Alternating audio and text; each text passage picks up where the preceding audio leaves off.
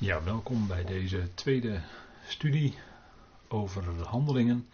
We gaan opnieuw weer een half uurtje met elkaar nadenken over het vervolg waar we de vorige keer mee gestart zijn. Boek Handelingen van de Apostelen. En ik wil graag eerst met u beginnen met gebed. Vader, we danken u dat we ook dit moment weer ontvangen. We danken u dat we ons weer mogen verdiepen in het woord van u. Dank u wel dat u ons daartoe steeds opnieuw inzicht wil geven door uw geest wil leiden. We danken u voor de dingen die we mogen lezen in dit bijzondere Bijbelboek, dit verslag van allerlei historische gebeurtenissen, toespraken, tekenen en wonderen van alles. Vader, we danken u dat u ons daarin die verlichting door uw geest wil geven. Dank u wel dat we ook zo met elkaar bezig mogen zijn en dat willen doen tot opbouw van het lichaam van Christus, tot verheldering. En we danken u, Heer, dat u dat wil geven. We danken u voor uw goedheid, voor uw liefde, in de naam van uw geliefde Zoon, onze Heere Christus Jezus.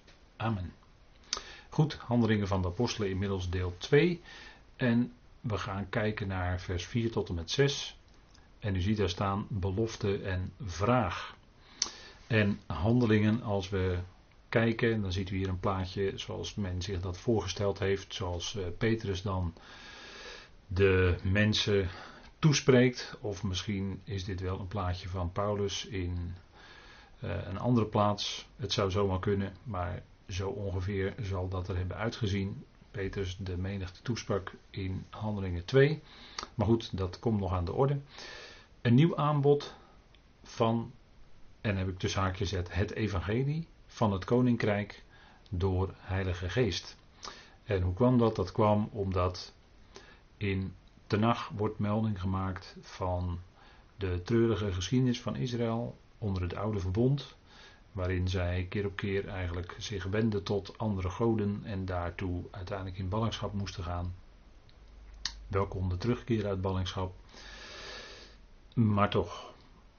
En toen kwam de Heer Jezus als mens op aarde en ook hij werd niet aangenomen als Messias door heel het volk. Er waren wel die hem aannamen. Maar zoals Johannes 1 dat zegt, de zijnen hebben hem niet aangenomen. Hij kwam tot het zijne, maar de zijnen hebben hem niet als Messias aangenomen. Als koning werd hij verworpen. En daarmee ook het koninkrijk. De Heer Jezus die bad toen hij aan het kruis hing, die gedenkwaardige woorden. Vader, vergeef het hun, want zij weten niet wat ze doen. En op dat moment wist Israël ook niet wat zij deden. En de Romeinen al helemaal niet. En op basis van dat gebed schonk God vergeving aan Israël. En kwam er een nieuw aanbod van het koninkrijk in handelingen. Nadat de Heer Jezus opgevaren was. Hij gaf zijn discipelen allerlei instructies mee. Hij gaf ze opdrachten mee. Dat zullen we vanavond zien. En we gaan ook kijken in de loop van het boek Handelingen of die opdrachten uitgevoerd werden en hoe dat dan verliep. En we kunnen eigenlijk, als u boek Handelingen enigszins kent, dan weet u ook dat ook dit aanbod uiteindelijk door het volk en vooral door de leiders van het volk werd afgewezen. Waaraan, waardoor aan het einde van het boek Handelingen, Handelingen 28, Paulus opnieuw Jezaja 6 aanhaalt en daarmee eigenlijk de deur voorlopig sluit naar het koninkrijk. En dan bedoelen we het aardse koninkrijk zoals het beloofd was door de profeten. Daniel, onder andere, maar ook Jezaja, Jeremia, Hosea, Ezekiel, noem maar op. Door de profeten was dat beloofde koninkrijk aangekondigd. En dat zal ook komen, want God heeft dat als belofte aan het volk gegeven. En zij zullen koning en priester zijn. Maar dat is nog toekomstmuziek en wellicht ook, kunnen we zeggen, nabije toekomst. Het evangelie van het koninkrijk is onderdeel van het evangelie van de besnijdenis. En door Heilige Geest werd er dus in handelingen opnieuw aangeboden. Daar gaat handelingen over. Goed. Als we kijken naar een aantal voorbeelden, een aantal keren dat de afwijzing van Israël van dat evangelie van de Messias duidelijk wordt, dan wordt het genoemd in, en ik heb het op deze dia gezet, uh, maar liefst zeven momenten kun je aanwijzen. En dat zijn dan grotere momenten. En wellicht zijn er ook nog wel kleinere momenten die te noemen zijn. Maar voorbeelden afwijzing Israël zijn Christus gekruisigd. Dat wordt gememoreerd in Handelingen 1 vers 3. Stefanus gestenigd, Handelingen 7. Waarbij een zekere jongeman Saulus op de mantels van de mensen paste en met instemming toezag hoe Stefanus gestenigd werd. Zo was Saulus bezig. En dan de discipelen werden verjaagd als gevolg daarvan. Handelingen 8 vers 1. Jacobus werd gedood. Handelingen 12 vers 2. Paulus gestenigd bij Lystra. Daar hadden de orthodoxen van het Jodendom krachtig deel in. Paulus bijna vermoord, gelincht. Handelingen 21. Dat was notabene in Jeruzalem. Hij moest door de Romeinse soldaten ontzet worden. En tenslotte Paulus gevangen in Rome. En dan spreekt hij daar ook met de Joden en die gaan dan bij hem weg. En zo hebben we zeven voorbeelden. Dat heb ik uit Concordant Commentary van broeder A1 nog, bladzijde 176. U ziet het staan. Goed. Handelingen 1, vers 4 tot en met 6. En er staat: En met hen vergaderd, beval hij hun dat zij niet uit Jeruzalem weg zouden gaan, maar daar te blijven om de belofte van de Vader, die jullie van mij gehoord hebben. Want Johannes doopte wel in water, maar jullie zullen in Heilige Geest gedoopt worden, niet na niet veel van deze dagen. Dat had hij gezegd, de Jezus. En dat werd door Lucas hier opgetekend, of iemand anders, en Lucas heeft dat verzameld, kan en dan vers 6. En zij die dan samengekomen waren vroegen hem: Heer, herstelt u in deze tijd het koninkrijk aan Israël? En dat is een prangende vraag. En handelingen, die, dat is het boek wat in feite daarover vertelt. Ze waren toen nog in Jeruzalem. U ziet hier boven deze tekst ook een plaatje van Jeruzalem. Vanaf de Olijfberg. U ziet daar al die graven naar voren en dan die gouden koepel. U weet wat het is. En Jeruzalem ligt daar. En we leven in de tijd dat er steeds meer vredesgeluiden komen in het Midden-Oosten. En de aanzet is daartoe gegeven, toch door Amerika, dat zij hun ambassade hebben verplaatst van Tel Aviv naar Jeruzalem. En in navolging daarvan zijn er nu steeds meer landen die dat ook gaan doen. En in de omgeving van Israël zijn er nu ook landen die banden aangaan met Israël, diplomatieke banden. En ja, we schrijven, of we, we, we schrijven vandaag 10 september 2020. En uh, de Verenigde Arabische Emiraten, Oman, um, Jordanië heeft al een verdrag met Israël. Egypte natuurlijk heel bekend destijds. En ook is er een verandering, een kentering gekomen in de houding van Saoedi-Arabië ten opzichte van Israël. En dat is wel ook heel belangrijk, want in Saoedi-Arabië liggen de, de twee heilige plaatsen van de islam, Mekka en Medina. En Jordanië is ook van belang, want eh, in Jordanië regeert het Hashemitische koningshuis. En dat koningshuis heeft het beheer over de heilige plaatsen van de islam. En zij beschouwen Jeruzalem ook als een heilige plaats. De legende is dan, het verhaal is dan dat eh, de profeet Mohammed daar met een paard ten hemel zou zijn gevaren. Nou, dat is natuurlijk onzin. Maar in ieder geval, eh, dat is dan de legende die rondgaat. En het verhaal, eh, en daarom beschouwen zij Jeruzalem ook als een heilige plaats. En daar wordt ook door velen gebeden bij de Dome of the Rock en de Al-Aqsa moskee vooral. Dat zijn islamitische heilige plaatsen. Nou, wat daarvan ook zij, in ieder geval belangrijk, de ontwikkelingen zoals die nu gaande zijn. En dat is allemaal toch wat niet in de schrift onbekend is, deze ontwikkelingen. Er zal ook een ruiter komen op het witte paard. Die zal de vrede bewerkstelligen in de hele wereld. En we hebben gezien in de studies van openbaring dat daarna ook een ruiter komt op het rode paard. die zal de vrede van de aarde wegnemen. Maar dat gaat allemaal gebeuren in het kader van het boek Openbaring, wat een Joods boek is, vooral een Joods boek. En dan is de gemeente, het lichaam van Christus, al weggenomen van deze aarde.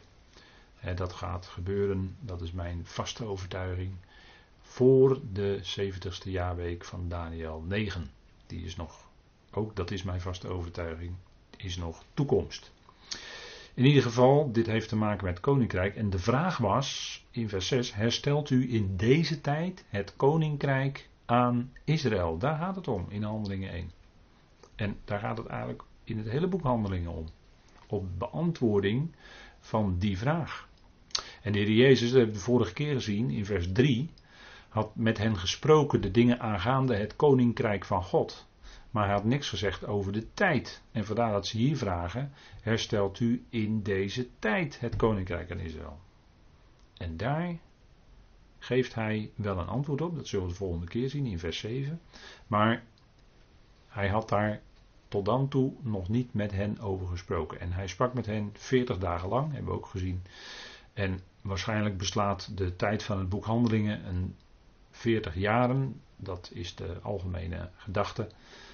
En dat kunnen we natuurlijk nooit op een jaar precies weten, maar men denkt ongeveer 40 jaren. En dan zouden die 40 dagen dat de Heer Jezus met zijn discipelen sprak, een type zijn van die 40 jaren. die 40 dagen is dan een type van die 40 jaren, een overgangstijd naar een andere tijd. En het zou wel eens zo kunnen zijn dat er misschien ook nog wel in de toekomst, in de nabije toekomst, dan een overgangstijd komt die misschien, en dat denken sommige uitleggers wel, ook wel 40 jaar kan duren. De 70ste jaarweek van Daniel, 7 jaar, en daarna nog een periode van 33 jaar. Maar goed, dat is een gedachte. En uh, we weten niet of dat zo zal zijn, maar in ieder geval zal er na die 70ste jaarweek van Daniel nog een zekere periode overheen gaan voordat echt dat koninkrijk gaat aanvangen. Natuurlijk, als de Heer komt en zijn voeten zet op de Olijfberg, dat is het allereerste begin, want dan is de koning daar. Dat is natuurlijk een allereerste prille begin, maar dan zal het eerst in Israël opgericht worden, het koninkrijk, en vervolgens vanuit Israël over de hele wereld. En daar gaat tijd overheen. Dat gaat niet zomaar in uh, luttele maanden, maar daar gaat tijd overheen. En dat zal de wereld gaan zien. En uh, in hoeverre wij dat dan van bovenaf zien, dat weet ik niet. Maar wij hebben onze bediening straks te midden van de hemelingen. Dus we zijn dan toch met hele andere dingen bezig. In ieder geval, even een kleine uitweiding was dit. Maar uh, zij vroeg aan hem: herstelt u in deze tijd het koninkrijk aan Israël? Dat was de vraag hè, aan Israël. En hoe ver is men dan in uitleg daarvan afgeraakt als men naar handelingen kijkt? Maar goed, de discipelen die blijven in Jeruzalem, dat had de Heer tegen ze gezegd om te wachten op de belofte van de Vader. Vers 4, hè? dus ik ben even die dia teruggesprongen. Daar te blijven om de belofte van de Vader die jullie van mij gehoord hebben, om daarop te wachten. En dat had alles te maken natuurlijk met de Heilige Geest, want de Heer zei ook tegen hen, jullie zullen in Heilige Geest gedoopt worden. Niet veel na, na niet veel van deze dagen. Maar goed, we gaan even kijken. De discipelen, die waren in Jeruzalem. En wat hadden ze gehoord? Wat hadden ze gehoord? Ze hadden gehoord van de belofte van de Vader. En de eerste zendingsopdracht, want er worden verschillende genoemd in Matthäus, Marcus en Lucas, en die wil ik toch even met u langslopen, want het boek Handelingen komt nu niet zomaar uit de lucht vallen. Er was een hele ontwikkeling geweest, die heb ik net al gememoreerd. De Heer Jezus was gekomen als, er was in feite de beloofde Messias en zou koning zijn van dat koninkrijk. Dat stond ook op dat bord aan het kruis. Deze is de koning van de Joden. En op zich was dat volkomen terecht dat dat daar stond, want het was ook zo. Alleen, het tekende wel dat het op dat moment heel anders liep met het koninkrijk. Hij werd niet geaccepteerd, aanvaard als koning en kon zijn koninkrijk dus nog niet vestigen. Maar hij had aan zijn discipelen wel zendingsopdrachten, zoals we dat dan noemen, meegegeven. En de eerste die vinden wij in Matthäus 28, vers 18 tot en met 20. En dat wil ik even met u lezen. En ik doe dat vanuit de herziene statenvertaling. En daar zit iets opmerkelijks in. Vers 18. Dat is als de Heer Jezus is opgestaan uit de dood, hij is opgewekt en de discipelen hadden natuurlijk grote verwachtingen. En dan zegt hij dit tegen hen. En Jezus kwam naar hen toe, sprak met hen en zei: Mij is gegeven alle macht in hemel en op de aarde. Alle volmacht in feite, hè? alle volmacht. Hij was totaal gevolmachtigd door de Vader in de hemelen en op de aarde.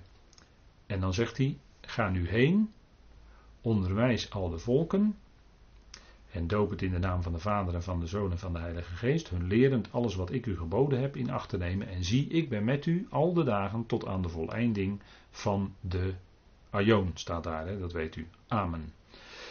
Nu is het zo dat die in die formule, in die opdracht, daar in vers 19, ga dan heen, misschien staat er ga nu heen, dat is even een handschriftenkwestie, onderwijst al de volken, of je kunt ook zeggen, ondiscipelt al de volken. Hè, zo, het wordt soms ook vertaald, maakt alle volken tot discipelen.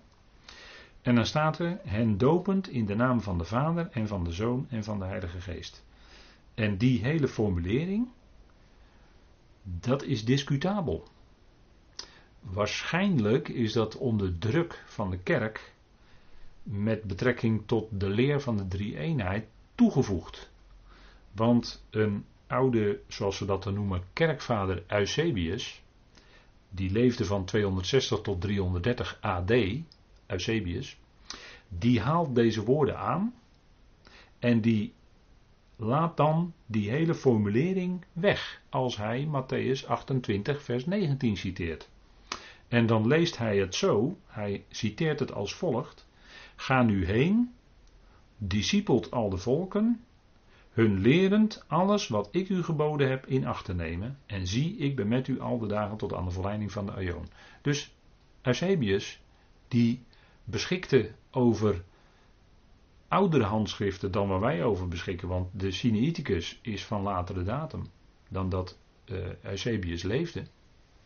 En natuurlijk, de dingen zijn nauwgezet overgeschreven, dat wel. Alleen in de derde, vierde eeuw was er al sprake van uh, dat men tendeerde naar een lering van de drie-eenheid, die niet schriftuurlijk is trouwens, maar dat weet u.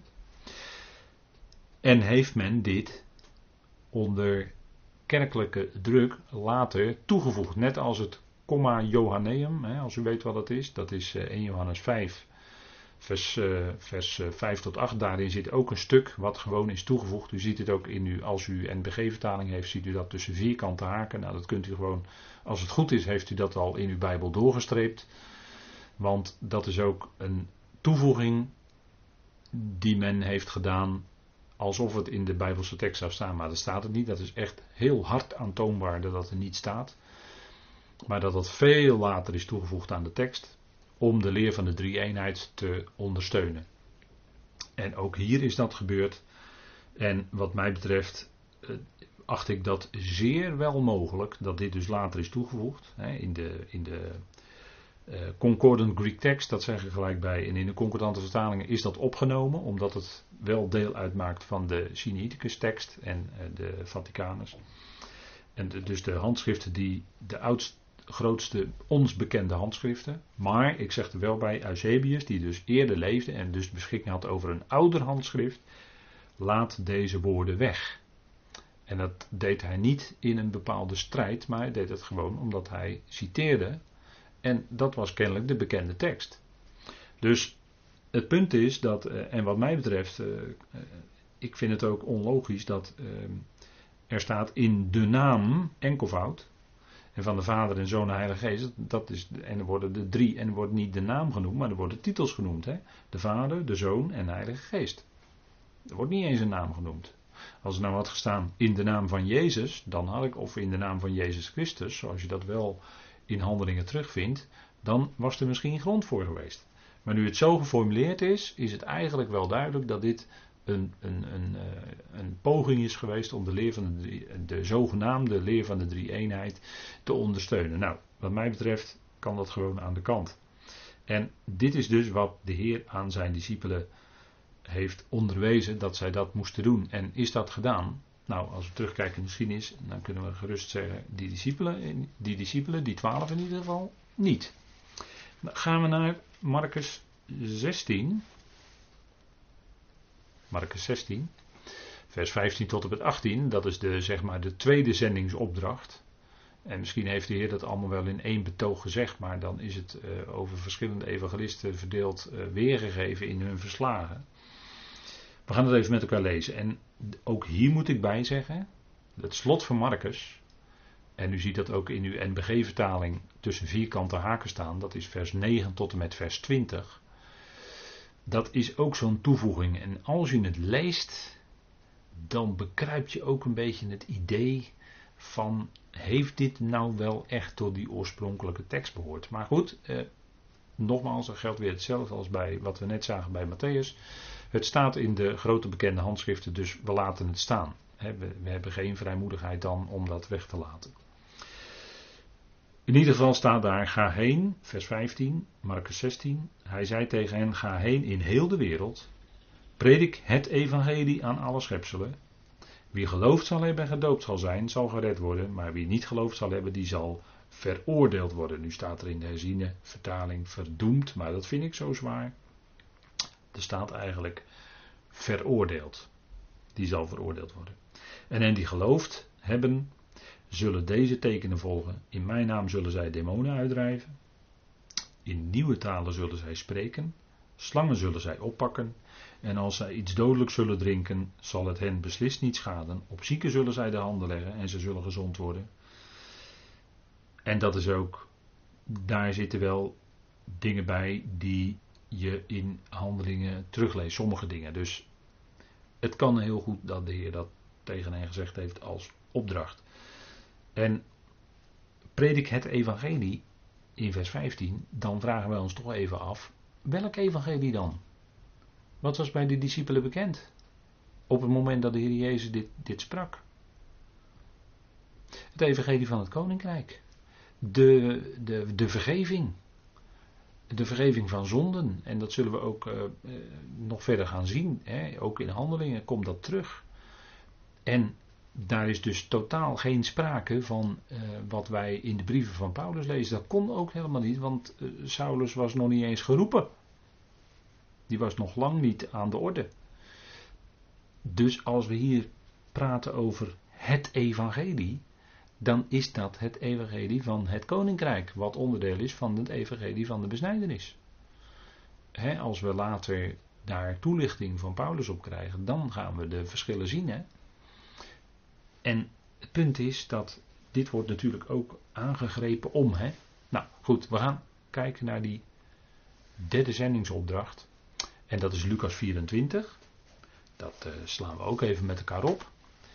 En er staat vanaf Lucas 24.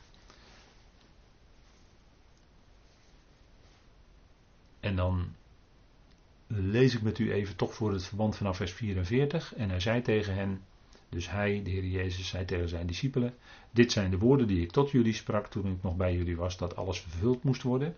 Wat over mij geschreven staat in de wet van Mozes en in de profeten en in de psalmen. Toen opende hij hun verstand, zodat zij de schriften begrepen. Dus tot op dat moment begrepen zij de schriften nog niet. De Heer moest hen daartoe hun verstand openen. Zodat zij zagen dat die schriften inderdaad over hem spraken al wat in de Torah en in de profeten en in de psalmen geschreven was, dat gaat over hem. En dat kun je dus pas gaan zien als de Heer jouw verstand daarvoor opent door de Heilige Geest. Hij opende hun verstand, hè, zodat zij de schriften begrepen. En als hij dat niet doet, kun je de schrift ook niet begrijpen. Dat is 1 plus 1 is 2. En, en daarom is het zo'n genade dat wij, u en ik, daar iets van mogen begrijpen. En kennelijk heeft de Heer dan ons die bijzondere genade gegeven dat wij iets van die schriften mogen verstaan. Dat is, is alleen maar genade. Dat hebben we niet van onszelf. En, dan staat er, en hij zei tegen hen, zo staat er geschreven, en zo moest de Christus lijden en uit de doden opstaan op de derde dag. Dat was ook dus aangekondigd hè, in, de, in de schriften waar hij net aan refereert. En dan zegt hij, en in zijn naam onder alle volken bekering en vergeving van zonden gepredikt worden, te beginnen bij Jeruzalem. En jullie zijn van deze dingen getuigen. Dat was de opdracht. En dat het evangelie houdt dus dit in, hè, in zijn naam, in naam van de Christus. En natuurlijk is zijn lijden en sterven en zijn opstanding is onderdeel van dat evangelie. Zeker, want dat wisten de discipelen, die hadden dat van dichtbij meegemaakt. Dat hij stierf aan het kruis, dat hij was opgewekt, dat hij met hen deelde, dat hij at voor hun ogen en al dat soort dingen. Dus zij waren daar getuigen van. Natuurlijk, dat is onderdeel als basis voor de vergeving van zonden die zij konden prediken. En dat, dat, had, hè, dat had tevens als basis wat ik zojuist zei, dat de Heer Jezus aan het kruis bad. En dat was liefde. Enorme liefde tegen die vijandschap die hem zo fel tegemoet trad. Want hij hing aan het kruis. Dat had die vijandschap opgeleverd. En hij bad in liefde voor die vijanden. Vader, vergeef het hun, want ze weten niet wat ze doen. En zo is het ook vaak als je vijandschap bij mensen ontmoet vijandschap, soms felle vijandschap tegen dat geweldige goede bericht, dat geweldige goede nieuws dat we kunnen brengen. Dat God de redder is van alle mensen, dat Jezus aan het kruis hing en dat het betekenis heeft en ook uitwerking, een heiluitwerking, een reddende uitwerking voor alle mensen. En daar zitten velen niet op te wachten en dan ontmoet je vijandschap. En dat beantwoorden wij niet met vijandschap terug. Maar dat kunnen wij door de geest gewerkt beantwoorden met liefde en met vrede en met genade. En in het besef, ze weten niet wat ze doen. Ze hebben daar nog geen zicht op mogen krijgen. Ze zijn daar nog blind voor. Het volle licht is nog niet doorgebroken. Ook al zijn het waarachtige gelovigen, dan kan het best zijn dat het volle licht nog niet door is gebroken. Maar dat ze nog in een, voor een deel in die mist van de traditie vastzitten. Ja, daarvoor moet God die geest van wijsheid en onthulling in de erkenning van Hem geven. Daar bidden we ook voor, hè, dat medegelovigen dat ontvangen. Die discipelen waren getuigen in ieder geval van de dingen die gebeurd waren. En Petrus en de apostelen predikten ook dat hij was opgewekt uit de doden. Dat was natuurlijk een geweldige, krachtige prediking. Dat hij niet langer dood was, maar dat vader hem had opgewekt uit de doden. En zo stond het ook in de schrift aangekondigd. En Petrus door de Heilige Geest verlicht kon dat ook zien. Hè, bijvoorbeeld uit Psalm 16, die hij citeert in Handelingen 2. Nou, dit was de derde zendingsopdracht, Lucas 24. En dat is ook wat je duidelijk terug ziet komen in Handelingen 2. Daar wordt ook bekering gepredikt aan het volk. Het heeft dit heeft allemaal te maken met Israël. Hè? En er wordt hier wel gezegd aan alle volkeren, maar het moest beginnen in Israël. En, en eh, de, het getuigen zijn, dat zullen we nog gaan zien, was voor de apostelen, voor de discipelen, Ehm, in Jeruzalem te beginnen en dan in Judea en dan in Samaria en dan tot het uiterste van het land. En dat is wat je ook terugziet, hebben we vorige keer al in vogelvlucht ook gezien en dat gaan we ook zien. Dat is wat je terugziet, dat ze eigenlijk niet verder gekomen zijn dan dat. En dat al die mensen die in Jeruzalem waren, ter gelegenheid van het wekenfeest, het Pinksterfeest, die, zijn, die kwamen overal vandaan, ook van buiten Israël. En die zijn natuurlijk teruggekeerd naar hun woonplaatsen. En die hebben dat meegenomen. Zodoende is het toch verspreid geworden. Door de mensen die dat met zich meebrachten. Maar hoe de opdracht van de discipelen ging en wat ze gedaan hebben, daarvan lezen we het verslag in het boek Handelingen. En dat is dus het verslag van de ontwikkeling van het evangelie van het koninkrijk. En vergeving van zonde, bekering en bekering bekering, en dat kunnen we niet vaak genoeg zeggen, omdat het zo'n beladen begrip is in de christelijke wereld. daar zegt men dat je je moet bekeren, dus je moet eerst netjes gaan leven, laat ik het maar even zo zeggen. En uh, goed naar de, naar de samenkomst of naar de kerk komen en dat soort dingen. En dan uh, gaat misschien wel blijken of jij echt erbij hoort, ja of nee. Hè? Je moet je eerst bekeren, zeggen ze dan. Wel nee, wel nee. Kijk naar het leven van Saulus. En bekering is bovendien niet een verandering van leven, maar is een verandering van denken. Het woord metanoia, wat daar staat eigenlijk, dat heeft te maken met een uh, nadenken, nagaan denken. je hoort iets en je gaat daarover nadenken en je gedachten gaan daardoor veranderen. Dat doet God van binnen bij je. Dat is bekering. En dat het later misschien na bewust geloof naar buiten gaat komen, ja, dat is uh, wat God doet. En vergeving van zonde, ja, bij Paulus gaat het natuurlijk veel verder. Hè. Die, die contrasten zijn zo groot. Maar dit is ook dan het andere kader van het evangelie van een besnijdenis. Te beginnen bij Jeruzalem. Nou, en dan de vraag van de discipelen. En daar sluiten we dan deze keer mee af. En dan gaan we de volgende keer verder mee aan de slag. Zij dan die samengekomen waren, vers 6, vroegen hem: Heer, herstelt u in deze tijd het koninkrijk aan Israël? Het ging hem, hen om deze tijd, dat de Heer het herstel, het koninkrijk aan Israël zou herstellen, dat God dat zou doen. En dat hij als Messias dat zou doen, dat was voor de discipelen ook een zekerheidje. Alleen, wat niet zeker was, was de tijd. Ze vroegen zich af, gaat het nu allemaal dan gebeuren, ja of nee? En daarover, dat is eigenlijk eh, de, de kernvraag van waar het boek Handelingen antwoord op geeft. We gaan zien hoe dat nou is gegaan. En natuurlijk, hij zal in de toekomst zijn koning van de koningen. En daarmee geef ik eigenlijk al een antwoord. Maar in handelingen lezen we dus die hele ontwikkeling. Hè. Dit, dit is het kader waarbinnen uh, handelingen zich beweegt. Hè. En uh, ik denk dat het goed is om dat met elkaar vast te stellen. Dit, uh, hè, we zijn alweer gekomen nu aan het einde van dit moment dat we handelingen nadenken. Ik wil met u afsluiten met een kort dankgebed. En dan gaan we volgende week weer met elkaar verder. Vader, we danken u dat we weer even konden kijken naar zaken die wezenlijk zijn als het gaat om het boek Handelingen, als het gaat om de ontwikkeling van het evangelie van het koninkrijk en de discipelen en de Heer. Dank u wel, Vader, dat die dingen zo in beslag hebben gekregen. U heeft het behaagd het zo te doen. We danken u dat we daar weer een kort moment bij stil konden staan. We danken u, Vader, van harte dat u ons die verlichting door uw geest hebt gegeven. Dat we deze dingen kunnen onderkennen. Dat we de verschillen waarnemen. Dat u ons denken en ons hart heeft veranderd. Dat u ons verlicht. Dat we zicht hebben op de schriften. Waarover die gaan. Die gaan over uw zoon. Die gaan over de Heer Jezus Christus. Ze getuigen van Hem die komen zou. Vader, dank u wel dat u ons dat geeft. Dat is diepe genade, Vader. En daaronder kunnen we alleen maar heel ootmoedig zijn, want wie zijn wij? En andere mensen niet gegeven, nog niet gegeven. Vader, wat een genade dat u ons dat schenkt. We danken u dat we leden mogen zijn van het lichaam van Christus met een heerlijke toekomst. We danken u dat we mogen uitzien naar zijn terugkeer in de lucht, bij de bazuin. Vader, daar zien we naar uit. We danken u daarvoor. In die machtige naam van uw geliefde Zoon, onze Heer, Christus Jezus. Amen.